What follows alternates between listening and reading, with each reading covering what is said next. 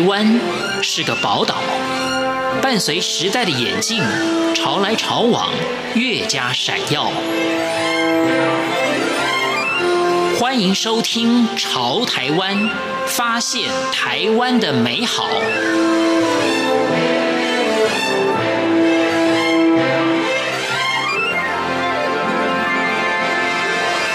欢迎收听《潮台湾》，我是徐凡。早期净钻实业专注于建材带加工制造，近年来注入新时代思维，开启手工雕刻、异形加工等客制化的制造。针对以往大型建材制造过程所留下的边角余料，于是利用这些边余料，以雕刻的方式加工成各种形式的艺品，并且。进行产品研发，将这些珍贵的食材加以利用，以小型物件、饰品等形式开发潮流文创，吸引年轻族群的市场。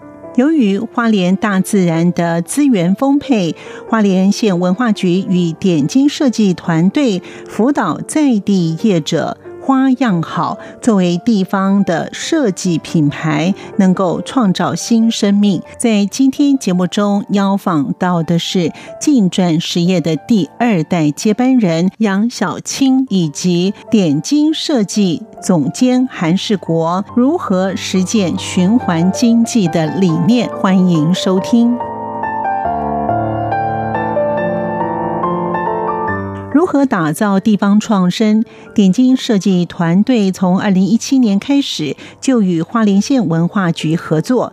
透过他们的品牌设计，设计团队打造创新的新生命。韩世国总监他说：“花样好，在今年已经是第三年了。在前面两年呢，其实我们重点就是在食材业者的部分。为什么会选择食材业者？因为食材业者是一个很有趣的，也是一个很有特色的一个生态，在花莲这个地方。怎么说呢？因为花莲就是大家印象当中就是有很多漂亮的风景跟丰富的矿产。那当然，现在这些食材业者也是继续在花莲这个地方，用一些好的技术、好的一些文化去继续持续这样的一个生态。那我们在开发过程当中，在这两年呢，其实就很重视跟食材业者的合作。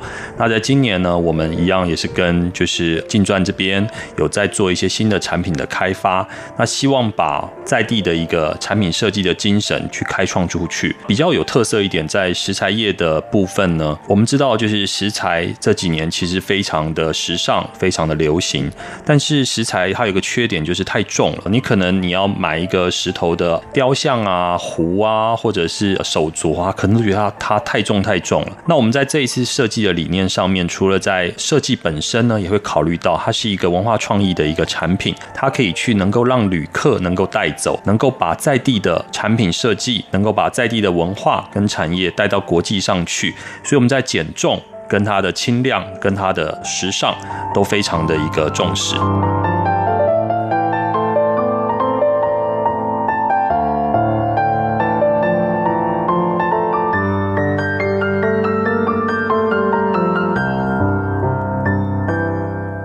代接班人杨小青要如何与父字辈作为区隔，开创不同的新天地？在生活精品方面，又要如何将生硬的大理石注入温柔的线条？杨小青说：“因为第二代当然有非常大的压力。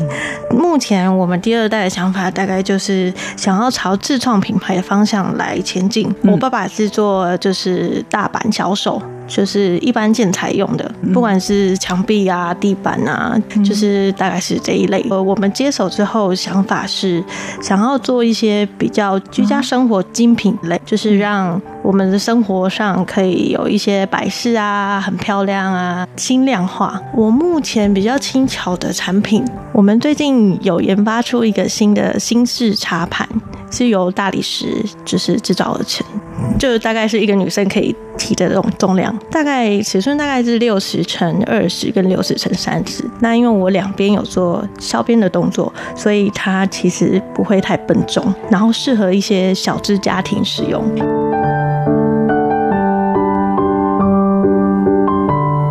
运用边材让食材再生。同时，食材有哪些的分类？杨小青说：“所以观察要很细微，看到的大概就是一些有家具类的。”可能走一些比较工业设计的家具类，目前有朝这个方向去做设计。因为花莲有很多矿区，有蛇纹质的矿区、和平白的矿区，还有一些灰色的石头的矿区，不同的纹路。因为大理石就是天然石材，那每个开矿的一颗一颗的出来的花纹都不一样，都是独一无二的。绿色的就是比较硬一点的石材，那它可能比较适合做越来越薄的东西，它可以使用在轻量化的产品上，那像白色的部分也是可以的，但是白色部分是比较脆一点，就是会比较软一点，所以可能在绿色比绿色的边界的范围可能还要再厚一点点。白色的部分，对，白色的石头。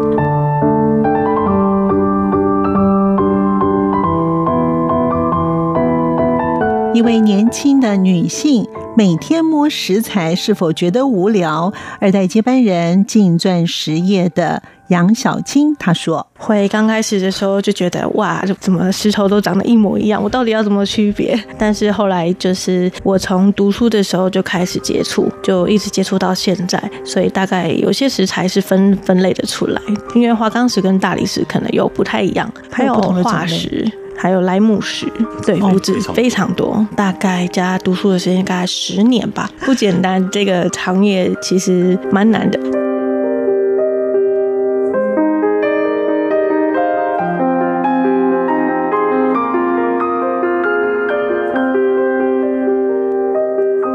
目前已有哪些生活用品时下流行韩式料理？能否以大理石制作成石锅饭饭锅呢？他说有做一些产品，那就是像是茶盘啊，然后名片架，我们有做就是小的跟长的，大概就是目前都是朝一些比较桌上器皿的方向去走。那我们也有用玉石做了最薄的盘子。我有做一个碗，就是 demo，但是重嘛是一比一定比我们一般吃的玻璃的那个碗还要重，瓷器，所以碗我倒是没有朝这个方向去想。那因为大理石本身毛细孔比较多，当它遇到热的时候它会脏，所以不太适合用在石锅拌饭上。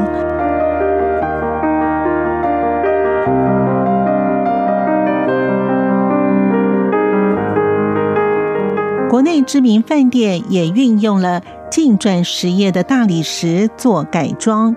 杨小青说：“他们这次是用了比较不一样的异国的感觉。他们这次的地板就是整个 A cut 牛排馆，整个都做重新的改装，地板、橱柜。”跟呃熟成柜，就是放牛肉熟成柜的牛肉下面那个，都是用食材，应该是说在保冷的情况会很好，因为食材是比较适合在保冷的。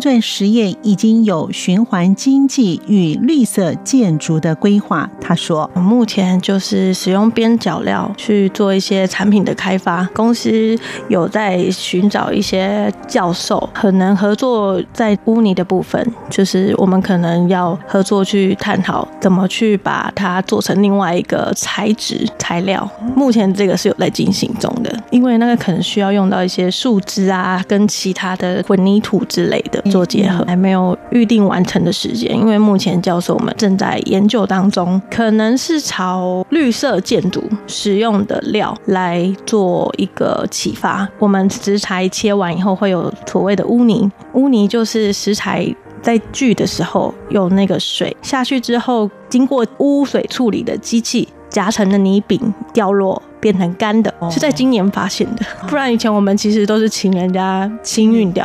有一次参加财团法人的实质中心，他带我们去成大找教授，就是参观他们学校。因为成大一直以来都是用循环。经济跟绿色建筑为主，这一次他们也很有兴趣的参加了，就是跟我们联系，我们就有几个厂商跟他一起做合作。因为目前我这边是大理石的污泥为主，所以是用大理石石材的污泥下去做调配。未来不晓得花岗石能不能，也许有可能。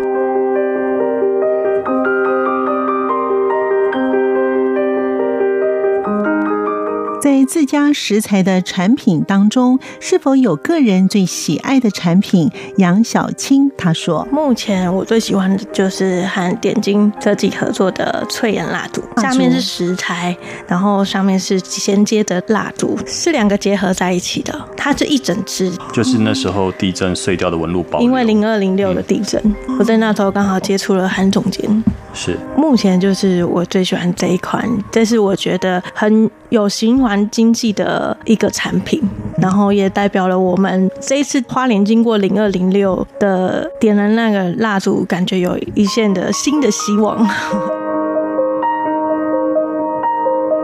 产品再好，也需要被看见的能见度。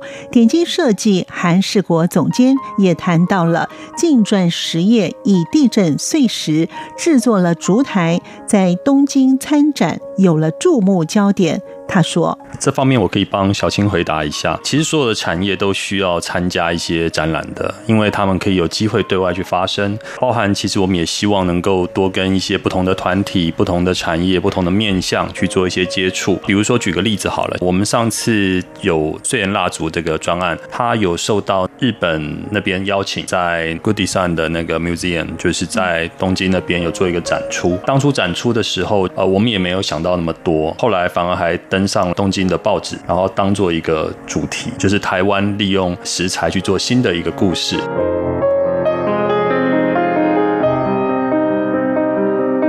台湾别的县市也有食材吗？点睛设计韩世国总监他说：“以台湾来讲，别的县市食材是比较少的。哦，他们也是有，但是通常是属于加工阶段。因为花莲本身在跟食材的结合是很长远的一个历史，可以说在全台湾来讲，最有资格、最有历史、最有把它当成一个在地特色的，可以说就是花莲跟石头的一个关系。你说台中？”有没有石材业者？他们也有啊，也有瓷砖，也有地砖，也有也有食材。但是，或者说你说像台北有没有？其实都有。但是，就是真正跟在地的文化、在地的创生、在地的一个环境的关系去结合的话，应该说是花莲。你在全世界在讲大理石，在讲石材，你会想到意大利，想到土耳其，是是。